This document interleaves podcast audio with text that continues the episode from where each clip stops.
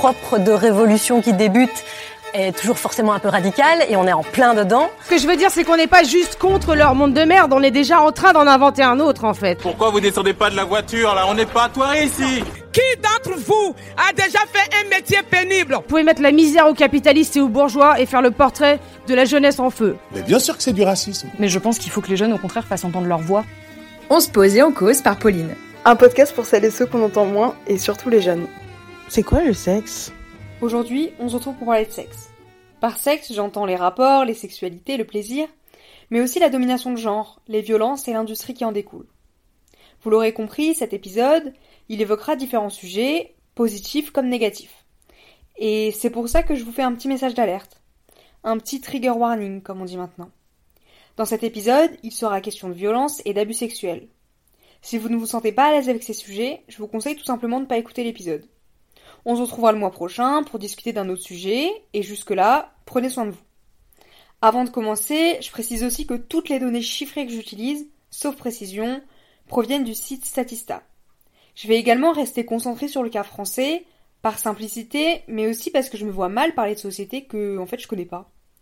Je veux aussi prendre le temps euh, de réfléchir sur certains termes avec vous. Tout d'abord, prenons le mot sexualité. Il est très très souvent employé au singulier. Et je vous avoue, même moi, je parle majoritairement de la sexualité. Pourtant, en préparant cet épisode, je me suis rendu compte que, dans mon imaginaire, la sexualité, c'était quelque chose de vachement vaste et multiple. Du coup, il me semble plus juste de parler de sexualité au pluriel, de parler des sexualités. Je pense vraiment pas qu'il y ait une seule sexualité unique et commune à tous et toutes. Pour moi, il y a autant de sexualités que de personnes. Chacun et chacune a ses préférences, et c'est ok. Ensuite, il y a l'expression rapport sexuel. Elle est utilisée majoritairement pour désigner des rapports hétérosexuels avec pénétration. Et bien trop souvent, on différencie le rapport sexuel des préliminaires. Et je pense que c'est une erreur.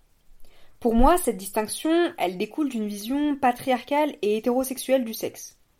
En fait, parler de préliminaire, c'est-à-dire de quelque chose qui prépare, c'est une façon de dire que pour faire du vrai sexe, je mets ici de gros guillemets, il faut qu'il y ait une pénétration.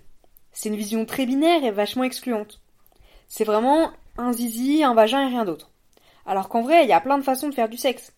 Pas besoin d'avoir d'attributs sexuels précis, de suivre une démarche exacte. Bref. Je trouve aussi que distinguer les préliminaires du vrai sexe, je mets encore une fois de gros guillemets, c'est juste trop bizarre. Pour moi, les préliminaires, c'est quand même assez intime. C'est pas juste euh, on va acheter du lubrifiant, des préservatifs et on refait son lit. Non, c'est des corps, des sensations, du plaisir, si c'est pas un rapport sexuel, euh, c'est quoi alors? Enfin, je vais très rapidement parler du mot plaisir. Selon le Centre national de ressources textuelles et lexicales, le CNRTL, c'est une sensation agréable et désirée qui plaît. C'est donc une émotion personnelle, propre à chacun et chacune. Dans le cas du sexe, elle peut être provoquée par quelqu'un d'autre ou par soi-même. Maintenant que j'ai terminé le point sémantique, passons au vif du sujet. J'ai envie d'aborder le sujet du sexe sous le prisme notamment des sexualités des jeunes, parce que j'ai l'impression d'entendre beaucoup de choses à ce propos. D'un côté, on dit que les jeunes ne font plus l'amour. Dans le même temps, on dit que les jeunes ont une sexualité débridée, tapageuse et presque excessive. Ces discours, presque alarmants selon certains médecins, sont reliés par les médias qui occultent complètement les ressentis des jeunes. Et en fait, ben, ça me fout la haine. Je veux dire, à quel moment tu te dis que tu vas parler d'un sujet sans laisser de temps de parole aux personnes concernées? Et eh bien c'est exactement ce qu'a fait le Parisien dans son article Génération No Sexe les jeunes font moins l'amour qu'avant, publié en juillet 2019 et écrit par les journalistes Valentine Vatrin et Elsa Marie. En plus du titre hyperbolique et presque essentialisant, les autrices ne définissent jamais ce qu'elles entendent par faire l'amour. Par déduction et selon l'orientation du journal, on peut supposer que l'expression rapport sexuel sous-entend ici un rapport hétérosexuel. De ce fait, il est possible que les chiffres soient en fait sous-évalués. En plus de cette erreur méthodologique, je trouve que l'article il érige la baisse supposée des rapports sexuels comme un problème majeur. Les journalistes énoncent par exemple que 36% des 18-38 ans auraient ainsi décliné un rapport sexuel pour regarder une série. Bref, quand on lit l'article, on a l'impression que c'est franchement un problème sérieux et inquiétant. Comme si, bah, la planète elle brûle, les humains ils s'entretuent, mais attention, les jeunes y baisent moins. On érige cette supposée abstinence des jeunes en sujet central, alors que, pour moi, dans la sphère du sexe, il existe des problèmes bien plus importants, les abus et violences persistent dans la sphère intime et sont, à mon sens, bien trop minimisés. Je crois qu'on sous-estime la fréquence de ces comportements en France et les conséquences qui en découlent. En 2020, 10% de la population française signale des comportements incestueux. Presque 7 millions de personnes. C'est trois fois plus qu'en 2009. Ces données, elles me mettent en colère. Et elles me font franchement flipper. Néanmoins, on peut noter que la parole des victimes, elle s'est progressivement libérée. Pour l'historienne Fabienne Giuliani, le premier récit public de violence incestueuse date de 1986. Dans Le viol du silence, Eva Thomas, elle témoigne du viol incestueux dont elle est victime à 15 ans de la part de son père. Elle raconte aussi les conséquences et les traumatismes qui ont découlé de ces abus. Depuis, on estime qu'au moins un livre est publié chaque année par un ou une victime d'inceste. Et en fait, si les victimes n'osent prendre la parole que dans les années 80, c'est parce que la reconnaissance de l'inceste comme crime, elle a été vachement longue. Dans un entretien de l'historienne Fabienne Giuliani, accordé au site Mediapart en 2021 et rédigé par Lénaïg Redou, j'ai appris que le crime d'inceste, il existait avant 1789. C'est lors de la Révolution française qu'il est décriminalisé. L'État, à l'époque, il souhaite pas intervenir dans la sexualité des individus, prônant un certain libéralisme sexuel entre guillemets. Ensuite, en 1810, l'inceste réapparaît sans son nom. En effet, on parle d'attentat à la pudeur ou de viol. Dans le même temps, les médecins hygiénistes, ils affirment que la promiscuité, c'est-à-dire la proximité physique entre plusieurs individus, est une cause d'inceste. Ils ajoutent que les ouvriers ont un seuil de moralité inférieur à celui des élites. Ces suppositions, elles diffusent l'idée que le crime d'inceste, il est principalement commis par les plus pauvres. Évidemment, cette hypothèse de classe, elle est fausse. Ensuite, à la fin du 19e, début 20e, les enfants sont considérés comme des êtres vicieux et consentants. Leur parole, elle est systématiquement décrédibilisée devant les tribunaux. Concrètement, on passe à des peines allant jusqu'à 30 ans d'emprisonnement à des condamnations d'à peine 5 ans. Ensuite, des années 30 aux années 70, les discours pédophiliques, c'est-à-dire relatifs à la pédophilie, se développent. Ils s'opposent aux féministes de l'époque et ils utilisent l'éducation comme une justification des violences incestueuses. Depuis, je trouve qu'on n'a pas franchement avancé. En 2019, 57% des premières agressions sexuelles suivies dans l'enfance sont perpétrées dans la sphère familiale, dont 34% au sein même du domicile. Dans la majorité des cas de violences sexuelles, à 78%, les victimes sont de petites filles. Et ces violences, elles ont pas mal de conséquences puisque les enfants grandissent avec ces traumatismes. En 2019, 56% des victimes de violences sexuelles durant l'enfance ont des problèmes de santé mentale. 55% affirment que les violences ont impacté leur vie sociale. En fait, dans notre société, l'enfant il n'est pas considéré comme un individu. C'est genre un demi-adulte qu'on n'écoute pas. Il est par exemple impossible pour les tribunaux d'auditionner des enfants de moins de 6 ans. La parole des enfants, elle est toujours tue ou remise en question au profit d'adultes. Je pense qu'il y a là un véritable problème pour la protection des enfants. Est-ce qu'on écoute réellement les enfants et leurs ressentis? Est-ce qu'on leur apprend vraiment à verbaliser leurs émotions? Alors, euh, bah moi, je pense que oui. Euh, on m'a écouté. Quand j'étais petite, euh, j'avais l'impression beaucoup de faire partie du décor. Enfin, j'avais l'impression d'être plutôt écoutée du côté de ma mère. Moi, je pencherais plutôt pour un non, parce qu'au final, on était deux, moi, dans mon enfance. C'était plus euh, basé sur les ressentis de ma soeur, les émotions de ma soeur. Moi, j'étais un peu dans, dans l'ombre, genre. J'ai l'impression qu'on a écouté mes ressentis, mes appels à l'aide, et qu'on a qu'on m'a surtout appris à exprimer mes émotions et mes peurs. On m'a pas trop appris genre enfin à verbaliser plein de trucs ou quoi, genre à gérer les émotions des autres. Simplement, je pense que on m'a pas et c'était pas forcément le rôle de mes parents, on m'a pas forcément euh, appris à verbaliser. En surface, oui, j'ai mal, j'ai un bobo, euh, mais par rapport à ce que je ressens moi, par rapport à ma situation, ça a été un peu plus compliqué. Tu sais, c'était ces moments-là où tu te demandes toi-même, euh, attends, mais est-ce que c'est ok que je pense comme ça, tu vois? Euh, J'avais beaucoup de bah, peur, de sentiments que je comprenais pas trop. je garde tout pour moi parce que je n'ai pas l'habitude de m'exprimer. Après, moi, j'aime pas trop exprimer mes émotions. Je suis plutôt quelqu'un de renfermé. J'aime pas le montrer aux autres parce que je pense que mes problèmes, bah, c'est que ça, ça, ça, y a que moi que ça intéresse. Euh, après, j'ai beaucoup de mal à m'exprimer, donc c'est compliqué. On parlait pas vraiment de ce qu'on ressentait dans ma famille en fait, euh, parce qu'on savait pas trop le faire. Et quand on le faisait, c'était souvent par la colère, on s'énervait, on se criait dessus. C'est ma mère qui m'a élevée dans un énorme paradoxe en fait, qui était de me répéter tout le temps qu'elle était là pour moi, qu'elle était là pour m'écouter. Finalement, concrètement, dans la pratique, dès que j'ai essayé euh, depuis petite d'exprimer ce que je ressentais, je me suis retrouvée face à une mère qui rapportait tout à elle. Ça m'impacte plus trop parce que j'ai appris à me, moi-même me développer, à moi-même rechercher bah, des réponses à mes questions. Ça bloque énormément en fait. Enfin, j'ai peur de blesser la personne en face, j'ai peur euh, que ce que je vais dire euh, ne soit pas légitime en fait. Ça a énormément bloqué euh, mon sentiment d'être écoutée. donc finalement, je me suis énormément renfermée. Et après, bah, ça m'a pas donné vraiment les clés encore aujourd'hui pour bah, dire ce que je ressens vraiment. Ça complique vachement euh, l'apprentissage euh, d'exprimer ses émotions, quoi. Ce qui fait que ça a énormément bloqué euh, ma communication. Après, bon, des fois, peut-être que je préfère avoir un avis extérieur, mais bon, pour le moment, ça va tout, enfin, tout seul, j'arrive à me, à répondre à mes propres questions. Finalement, ça a toujours été ça. J'ai toujours écouté ma mère beaucoup plus qu'elle m'a écouté elle. Et j'ai l'impression, en fait, que je pourrais jamais vraiment lui dire ce que je pense. Le manque d'écoute des enfants, et finalement des jeunes en général, il va de pair avec un manque flagrant d'éducation sexuelle. C'est-à-dire qu'il n'y a aucun endroit où les jeunes, j'inclus ici les enfants, hein, peuvent s'instruire sur leur corps, sur le plaisir, ou sur ce qu'ils ont le droit ou pas de faire. L'école, elle est complètement à la ramasse sur l'éducation sexuelle. D'un point de vue législatif, depuis 2001, dans les écoles, collèges et lycées, trois séances par an d'éducation à la sexualité sont obligatoires. Ces moments permettent de sensibiliser les jeunes au consentement, aux maladies sexuellement transmissibles, aux violences sexistes, sexuelles, LGBTophobes, etc.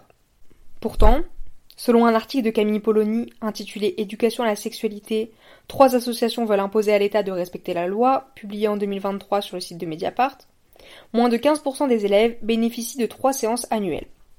Et les conséquences, elles sont palpables. Selon la coprésidente du planning familial Sarah Durocher, les jeunes ne connaissent pas les différents moyens de contraception.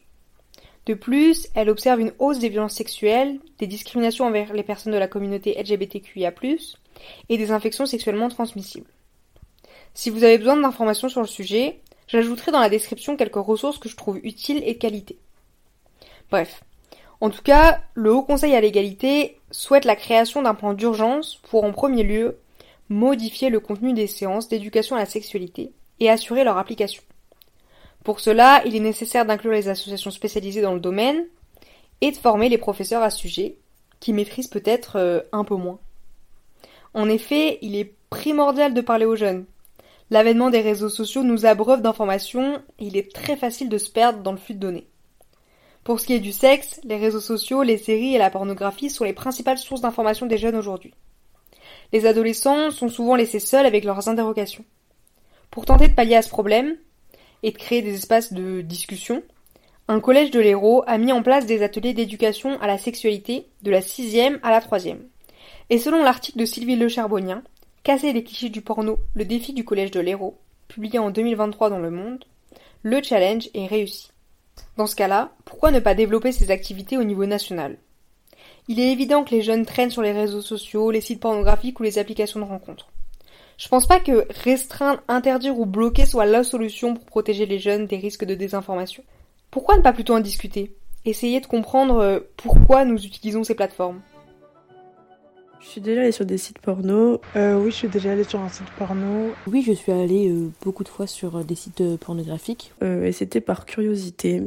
Pas du coup pour me masturber.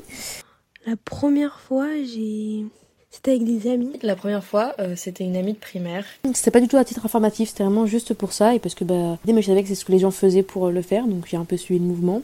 La première fois, en fait j'ai envie de parler de la première fois où ça m'est arrivé, c'est une de mes copines quand dit toute petite qui m'a montré ce site. Parce qu'en fin de compte, à une période, tout le monde en parlait. Euh, et puis, tu vois, c'était juste pour le fun, au final, de se dire, on fait un truc interdit, quoi. Bah, ça m'a choqué parce que j'étais très jeune à l'époque, mais surtout, ce qui m'a choqué, je crois qu'on n'avait même pas 7 ans, c'est la facilité avec laquelle on pouvait y accéder rien qu'à notre âge. Ça m'a dégoûté, puis après, euh, du coup, j'y suis retournée par curiosité seule. Et euh, finalement, j'avoue que j'ai été particulièrement dégoûtée. Et ça m'a un peu choquée. Euh, parce que bah c'était très violent et je savais pas ce que ces gens faisaient dans la vidéo. De un, je trouvais ça assez étrange de regarder des gens baiser littéralement. Euh, sans aucune histoire derrière. Après, quand j'ai eu mon premier copain, ça s'est pas du tout bien passé. Et euh, je devais, entre guillemets, m'inspirer de ces vidéos-là euh, pour que notre couple et notre vie sexuelle se passe comme lui le veut. En termes de mise en scène, la femme est particulièrement objectifiée. c'est hyper craignos. En plus, le traitement des femmes dans l'industrie est affreux et que les femmes ont aucune place là-dedans à part OMG, un trou. Et puis tu vois, la meuf, elle, elle, elle jouait même pas. Enfin, ça se voit trop que c'était fait par des hommes pour les hommes. Je me suis pas du tout euh, retrouvée finalement dans le personnage, si je puis dire, de la femme. Bah, on sait tous déjà, on sait tous que c'est quand même des acteurs, donc que c'est un peu bon, c'est pas c'est pas vraiment réel, donc bon, moi ça m'intéresse pas forcément.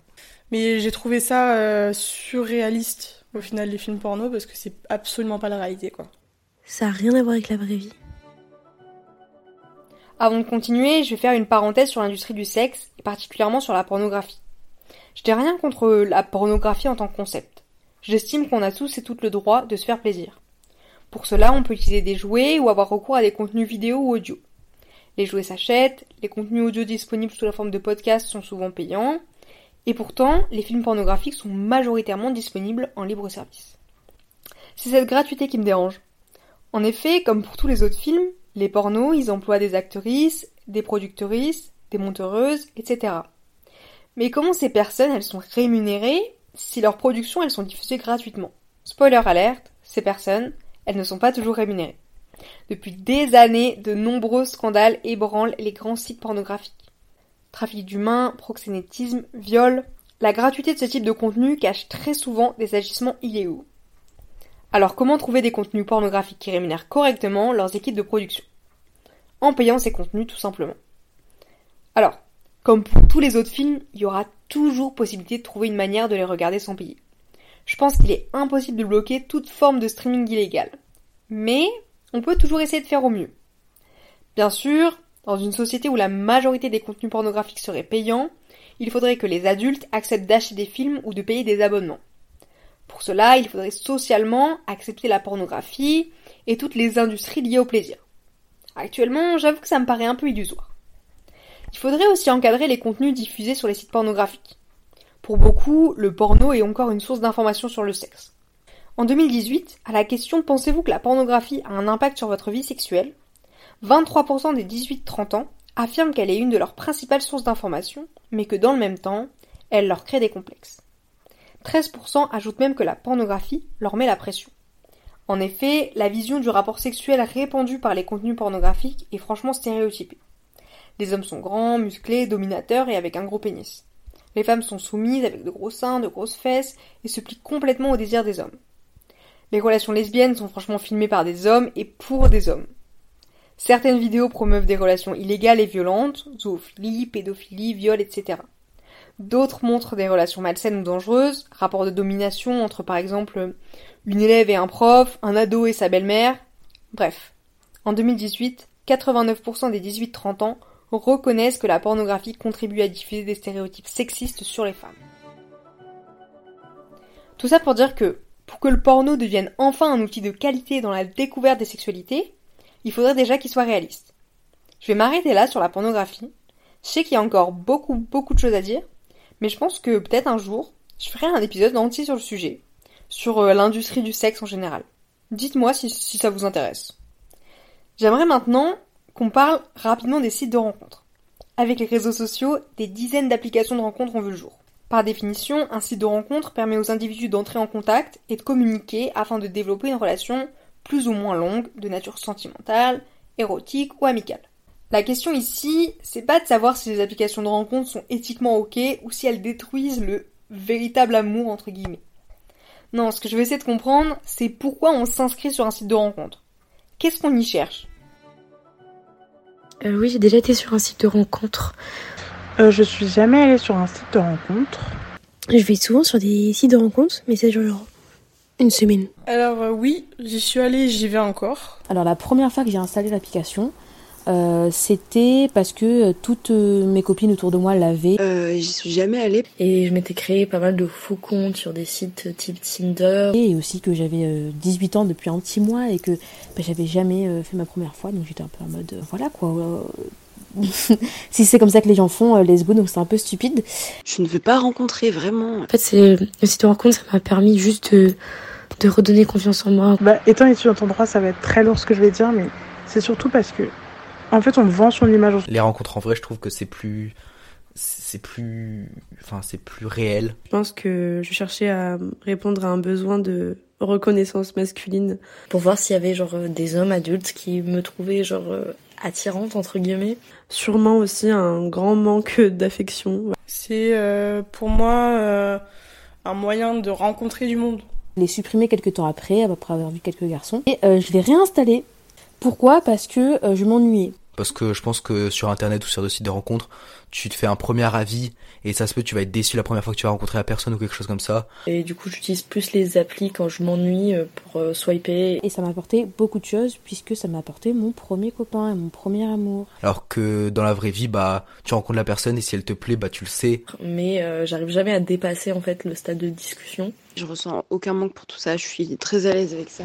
Euh, donc ça répondait à mes besoins, oui, on peut dire ça comme ça, mes besoins d'affection, d'amour. Euh. T'apprends à mieux connaître la personne et du coup, bah, je pense que c'est mieux comme ça. Euh, c'est quand même pas du tout ce que je retiens de cette application-là et j'ai pas du tout envie de continuer à utiliser cette application-là ni rien. En fait, au final, ça m'a plus détruite qu'autre chose, je dois avouer, parce que je me suis sentie comme un objet. Ça résume la situation de pourquoi je m'en vais au bout de une semaine parce que je reçois plus de bits que de messages. Et le pire, c'est que bah, malgré le fait que j'étais très très visiblement mineure à l'époque, c'est la période où j'ai eu le plus de succès. Finalement, on, s'intéressait plus à moi pour ce que j'avais, plus que pour ce que j'étais. Euh, ça, me, ça me dégoûte de fou, encore maintenant. J'ai fini par me dire que j'étais vraiment qu'un trou, quoi. Dans l'article de revue Les pratiques des adolescents, publié dans l'école des parents en 2018 par Justine Atlan et Nathalie Nakolaitis, on apprend que les jeunes font très peu de nouvelles rencontres. En effet, une fois qu'on a intégré un établissement, collège, lycée ou même université, il est très difficile de rencontrer du monde. Si l'on pratique une activité extrascolaire, on est souvent avec le même groupe de personnes depuis quelques années. En plus de côtoyer les mêmes personnes, notre identité est souvent connue des autres. Il est même probable qu'on ait une étiquette. Populaire, intello, artiste, sportif, etc il est très difficile de se construire lorsque notre identité nous colle à la peau. Si l'on veut changer, essayer, évoluer, on risque finalement notre réputation. Ainsi, les sites de rencontres répondent au besoin de tester différents soi. C'est un espace de liberté qui permet d'essayer plusieurs de nos personnalités pour savoir laquelle on préfère. Souvent, ils sont utilisés par les jeunes pour parler et non pour réellement se rencontrer. Cela permet d'élargir son cercle de connaissances et de se frotter à l'altérité. Ce sont finalement des lieux de construction et d'exploration qui permettent d'affirmer une identité plus large sans risquer sa réputation. D'une certaine manière, les sites de rencontres peuvent être vus comme une façon de lutter contre une certaine forme d'isolement, surtout lorsque, dans notre entourage proche, personne ne nous ressemble. Je pense évidemment aux personnes issues de la communauté queer, qui peuvent trouver des personnes qui leur ressemblent à travers les réseaux sociaux et ainsi partager leur vécu. Internet, en plus de la pornographie et des sites de rencontres, rime aussi avec avènement du streaming. Ainsi, de nombreuses séries étiquetées pour ados ont vu le jour. Ce sont d'autres façons de représenter les sexualités des adolescents. La pop culture, c'est-à-dire la culture populaire principalement produite pour le grand public, elle regorge d'histoires entre des lycéens et des lycéennes. Pour citer quelques exemples, il y a Gossip Girl, Elite, Euphoria, Outer Banks, etc. Il y a plein de choses à dire sur ces contenus qui se veulent euh, représentatifs de l'adolescence en tant que période, mais pour cet épisode, ce qui nous intéresse, c'est comment ils évoquent les sexualités des jeunes. Déjà, je trouve que les actrices castées pour jouer des rôles de lycéens ou lycéennes, ils ou elles ressemblent en rien à des ados. Ils ou elles ont majoritairement entre 20 et 30 ans dans la vie réelle, et du coup, leur corps, il est beaucoup plus formé que celui d'un ado. Et inconsciemment, même si on sait que les actrices sont plus âgées que les personnages qu'ils ou elles interprètent, bah on se compare. Et c'est débile. Parce qu'à genre 15 ans, on peut pas ressembler à quelqu'un de 25. Cette mauvaise représentation des adolescents et adolescentes à l'écran, elle provoque une forme d'insécurité. D'une certaine manière, les adolescents et adolescentes idéalisent ces personnages fictifs beaucoup plus âgés. Ainsi, ils en viennent à complexer sur leur corps qui ne ressemble pas à ce qu'ils voient à l'écran. Ensuite, sur la sexualité en tant que telle, j'ai l'impression que dans la grande majorité des séries, les ados savent exactement ce qu'ils ou elles veulent. Pourtant, dans la vraie vie, euh, c'est tout l'inverse. Hein. C'est clairement à cette période qu'on apprend de nouvelles choses et qu'on essaie. Et je pense que c'est important de montrer les essais, les ratés et les moments où on cherche. Dans la sphère du sexe, tout n'est pas instinctif. Il y a des choses à apprendre et à comprendre. Enfin, même dans les productions censées être pour ados, on romantise la violence et les relations malsaines ou toxiques. J'ai pas forcément de séries en tête, seulement quelques films comme euh, Culpa Mia, euh, 365 jours ou After. Et je crois que ces dernières années, avec Wattpad et l'émergence de ce qu'on appelle la dark romance, on a vachement normalisé les violences, surtout envers les jeunes femmes. Et beaucoup, beaucoup de jeunes et très jeunes regardent ou lisent ces contenus. Il y a cette idéalisation du bad boy, du mafieux assassin qui protège sa bien-aimée, et euh, ça me paraît super problématique. Il y a un espèce de fantasme autour de cet homme violent et dominateur qui aime une femme finalement soumise et docile. Et franchement, ça me dérange. Comment est-ce qu'on veut que les ados aient des sexualités saines et consenties si les représentations qu'on leur donne montrent complètement l'inverse?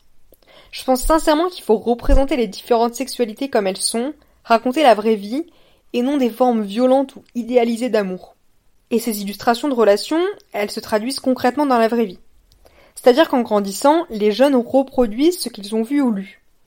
Et du coup, dans une optique malheureusement très binaire de la sexualité et du couple, les hommes et les femmes n'agissent pas du tout de la même manière. Déjà, il faut savoir que depuis les années 2000, la phase présexuelle, c'est-à-dire la période où l'on découvre son corps, la masturbation et le porno, ben elle s'est vachement allongée. Selon l'article de revue Jeunesse et Sexualité, publié en 2016 dans l'Encyclopédie critique du genre par Jean Bérard et Nicolas Salé, les hommes entrent dans cette phase aux alentours de 14 ans. Pour les femmes, c'est beaucoup plus tard.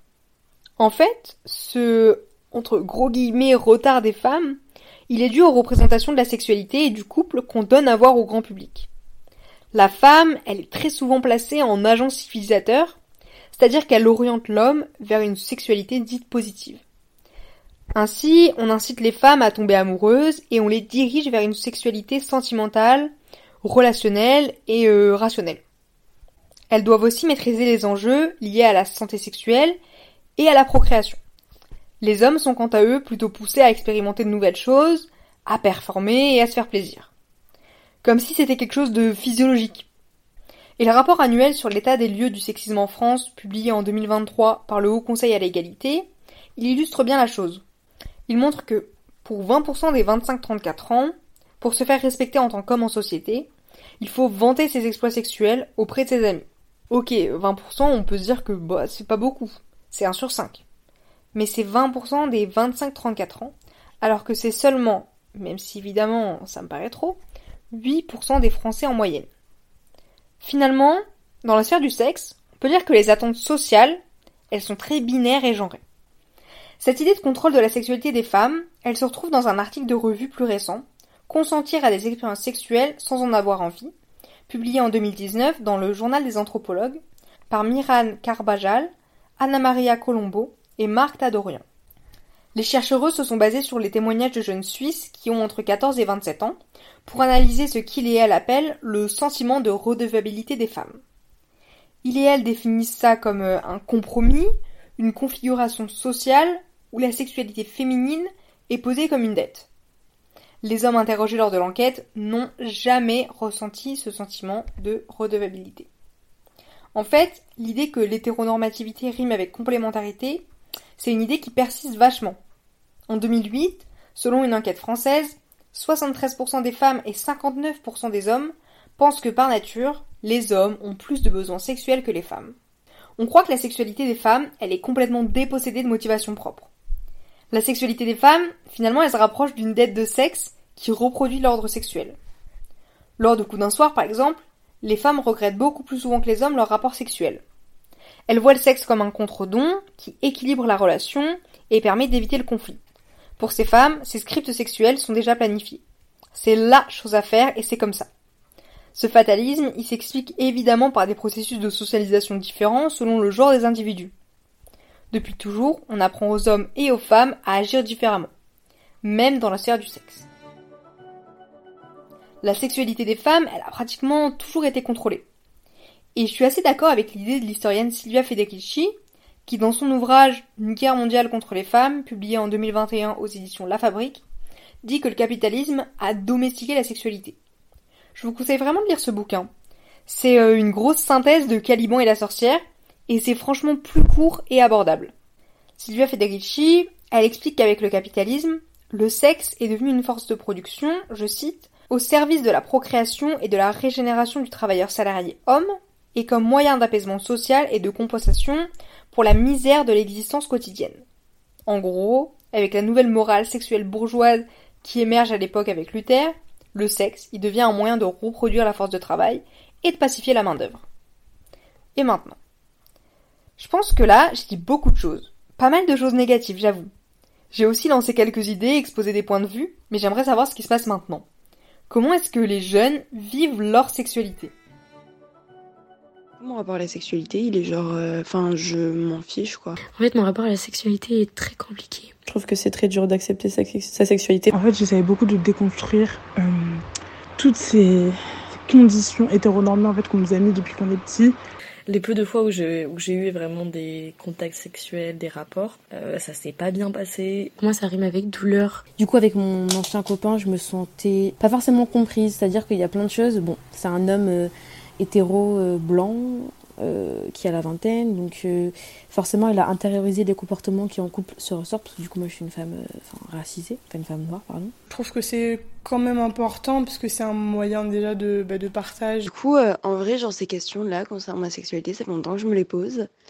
Et, euh, et au début, enfin, vraiment, pendant une partie de mon adolescence, c'était un gros problème. J'ai vécu beaucoup euh, d'abus. Euh, et du coup, bah, c'est chiant parce que je m'empêche de faire plein de trucs. euh. C'est juste un problème de plus, quoi. Genre, en mode, en plus de ce qu'il y a déjà, j'ai pas envie de baiser. Enfin, bref. On est un peu dans un monde qui est un peu, comment dire, je vais pas dire, enfin, si industrialisé le sexe déjà. En même temps, je suis curieuse euh, d'avoir une bonne expérience. Et du coup, euh, j'avoue que, que j'ai, enfin, moi j'ai peur en fait, j'ai j'ai peur de la sexualité. J'avais peur euh, avant de, de faire mon premier orgasme. Maintenant, c'est plus une peur qui existe.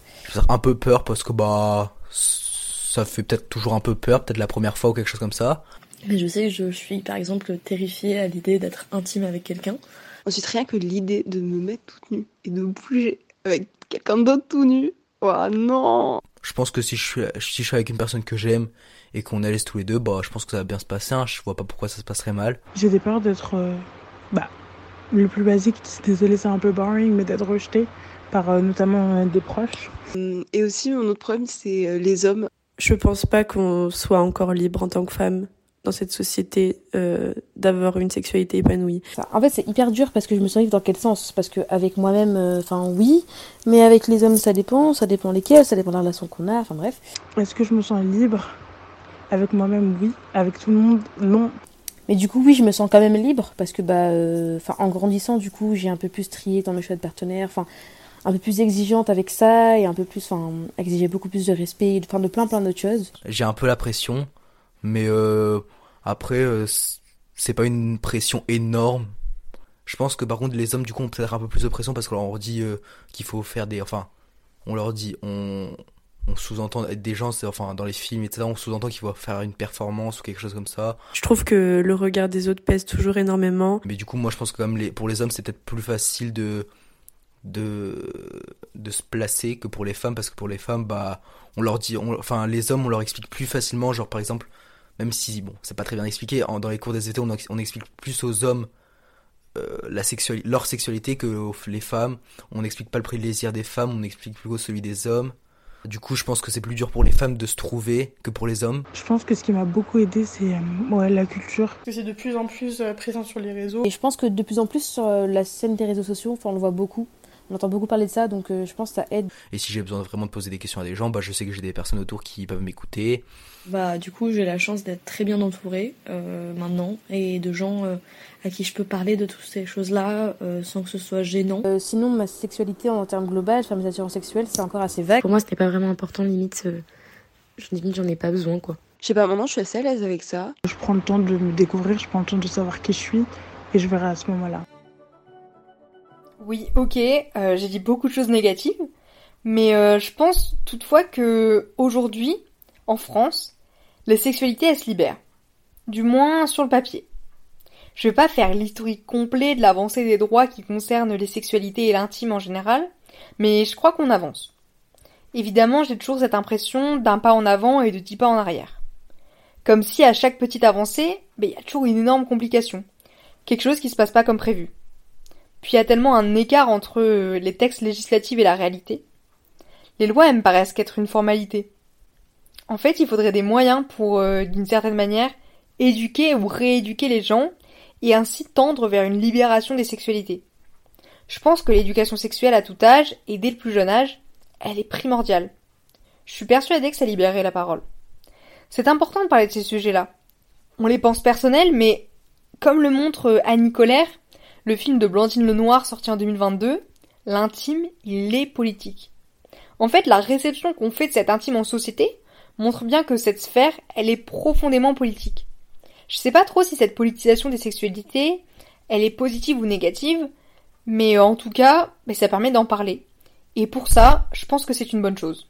Et en fait, j'ai envie de vous dire qu'on entre dans une nouvelle phase des sexualités.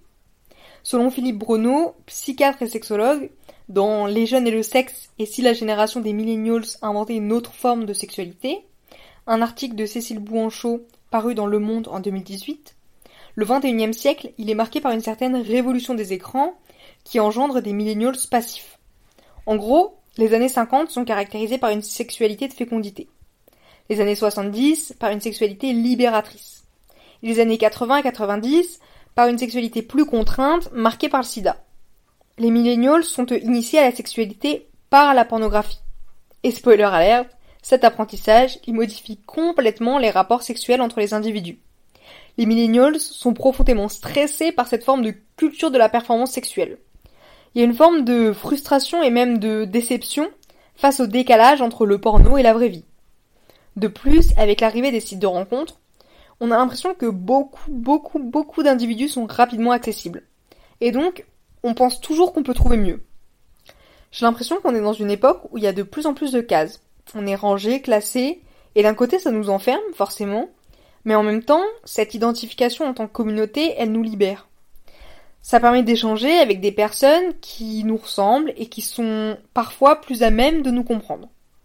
Pour certains et certaines, cette forme de communauté, elle n'est pas possible dans la vie réelle. Il arrive que, dans notre entourage, dans nos connaissances, personne ne nous ressemble.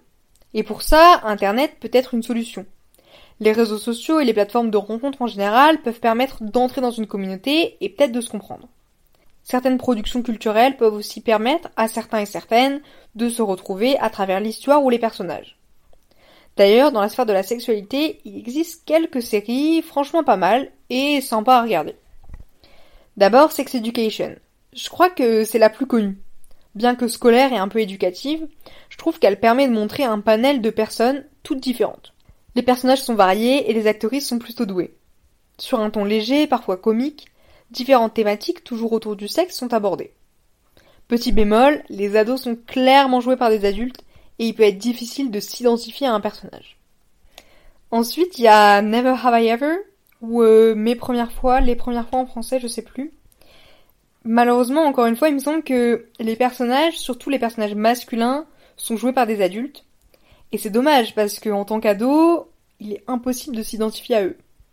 Bref, en dehors de ça, j'ai franchement beaucoup aimé l'histoire de Davy, le personnage principal, et je sais que beaucoup la détestent parce qu'elle fait souvent les mêmes erreurs, notamment avec ses amis et ses petits copains, mais justement je trouve que bah, ça la rend plus réelle. Je veux dire, en tant qu'ado, on essaie, on réessaie, on se trompe, on se remet en question, etc. Finalement, à travers les différentes saisons, Davy grandit, change et évolue. Et je pense qu'on a tous et toutes fait pareil qu'on s'est tous et toutes trompés de nombreuses fois, et c'est super de voir ça à l'écran. Enfin, il y a Herstopper. Euh, je crois que c'est l'une des séries les plus mignonnes que j'ai vues. Déjà, bon point, les acteurs ont à peu près l'âge des personnages qu'ils incarnent. Ce sont pas des ados à proprement parler, mais ce sont de très jeunes adultes. Ensuite, comme pour Sex Education, les personnages sont variés et il me semble assez facile de se retrouver dans un ou plusieurs d'entre eux. En effet, ce sont des ados qui se cherchent, essaient et font des erreurs. Ils discutent beaucoup et tentent de se comprendre. C'est franchement réaliste. Avoir des représentations culturelles qui, pourquoi pas un jour, deviendront cultes, ça me paraît important. Ça permet de normaliser certains comportements ou certaines sexualités. Actuellement, à part les quelques séries que j'ai mentionnées, j'ai l'impression qu'on représente vraiment mal les sexualités des jeunes. On fantasme en imaginant leurs pratiques. On entend parfois que les jeunes n'ont plus de valeur, qu'ils ou elles couchent avec tout le monde, etc. Bref, en plus d'être éthiquement contestables, ces affirmations, ben, elles sont complètement infondées. Seuls 5% des jeunes entre 15 et 24 ans ont eu plus de 4 partenaires sexuels ces 12 derniers mois. Ils sont 15% à avoir 2 ou 3 partenaires sexuels à la même période, 37% à n'en avoir qu'un ou qu'une, et 43% aucun ou aucune partenaire. Tout ça pour vous dire qu'on s'en fout. En matière de sexualité, il n'y a aucune norme. Il faut s'écouter et écouter son, sa ou ses partenaires. C'est carrément ok de vouloir coucher avec personne. C'est ok aussi d'aimer avoir des rapports sexuels consentis avec d'autres individus. En fait, je crois qu'une partie de notre génération ne voit plus le couple, la vie de famille, comme une fin en soi. Pour des raisons écologiques peut-être, c'est vrai, mais sûrement aussi pour des raisons culturelles et sociales. Il y a cette envie, surtout pour les femmes, d'indépendance. Les femmes, elles veulent plus mettre leur carrière entre parenthèses pour avoir une vie de famille. Et ça, c'est franchement une bonne chose. Aussi, je trouve que, entre nous, entre jeunes, on se met pas mal la pression. On a certaines idées préconçues sur nos sexualités. Peut-être à cause encore une fois des productions artistiques ou culturelles qui nous sont destinées. J'ai l'impression que, surtout au lycée, il y a cette idée qu'il faudrait perdre sa virginité. Que c'est le moment de rencontrer son premier amour et ou tester de nouvelles choses pour, euh, entre gros guillemets, entrer dans l'âge adulte. En France, la moyenne d'âge du premier rapport sexuel, elle est d'environ 17 ans, c'est vrai. Pour être précise, c'est même 17 ans et 2 mois pour les hommes et 17 ans et demi pour les femmes. Mais alors, une moyenne, ça veut bien dire ce que ça veut dire. C'est ce qui se situe au milieu de deux extrêmes. Le plus courant ne veut pas dire LA chose à faire. Surtout en matière de sexualité. La première fois n'est pas quelque chose de périssable. Et il peut jamais y avoir de première fois, hein. Comme il peut y avoir plusieurs premières fois. Ce n'est pas juste une relation sexuelle binaire avec pénétration entre un homme et une femme. La première fois est différente pour tous et toutes. C'est grave une découverte de son corps et euh, du corps d'autrui. D'ailleurs, en parlant de découverte de son corps, je pense qu'il serait pas mal de parler de plaisir solitaire. Selon une étude datant de 2022, la majorité des jeunes se masturbent. Évidemment, pour des raisons culturelles que j'ai évoquées tout à l'heure, il y a dans ces chiffres un fossé de genre. Alors que 80% des hommes pratiquent et apprécient la masturbation, les femmes sont seulement 64% à déclarer la même chose. En fait, 15% des femmes ne se sont jamais masturbées et ne veulent pas le faire, contre seulement 3% des hommes. Évidemment, le plaisir solitaire est quelque chose de personnel, et il n'y a aucun jugement dans mes propos. Si la masturbation ne vous intéresse pas, c'est carrément ok et c'est pas grave. Néanmoins, je pense que cette différence genrée peut s'expliquer socialement et culturellement. Finalement, tout ça pour dire quoi? Je vous avoue que même moi je sais pas trop comment conclure. J'ai l'impression d'avoir dit beaucoup de choses et en même temps de pas avoir avancé dans mon raisonnement. Est-ce qu'on accepte mieux les différentes sexualités? Est-ce qu'on est plus libre d'être nous-mêmes? Est-ce que la parole des enfants et euh, des victimes en général, est-ce qu'elle s'est libérée? Je pense pas qu'il y ait de bonnes ou de mauvaises réponses à ces questions. Peut-être qu'on peut juste dire que les choses changent, mais euh, de mon point de vue, pas assez vite. Voilà, c'est déjà la fin de l'épisode. J'espère qu'il vous a plu. N'hésitez pas à me dire ce que vous en avez pensé en commentaire et à me partager vos idées sur les différents sujets abordés. Les ressources que j'ai citées tout au long de l'épisode sont disponibles dans la description. Et euh, si vous voulez approfondir le sujet, je vous conseille vivement d'écouter un podcast à soi de Charlotte Bien-Aimée. C'est euh, une série de podcasts d'Arte Radio que j'écoute depuis quelques temps et dont je me lasse pas. Je vous invite à écouter notamment les trois épisodes sur la domination adulte qui sont sortis en février, mars et avril. Je vous souhaite plein de bonnes choses et on se dit à très vite. Bisous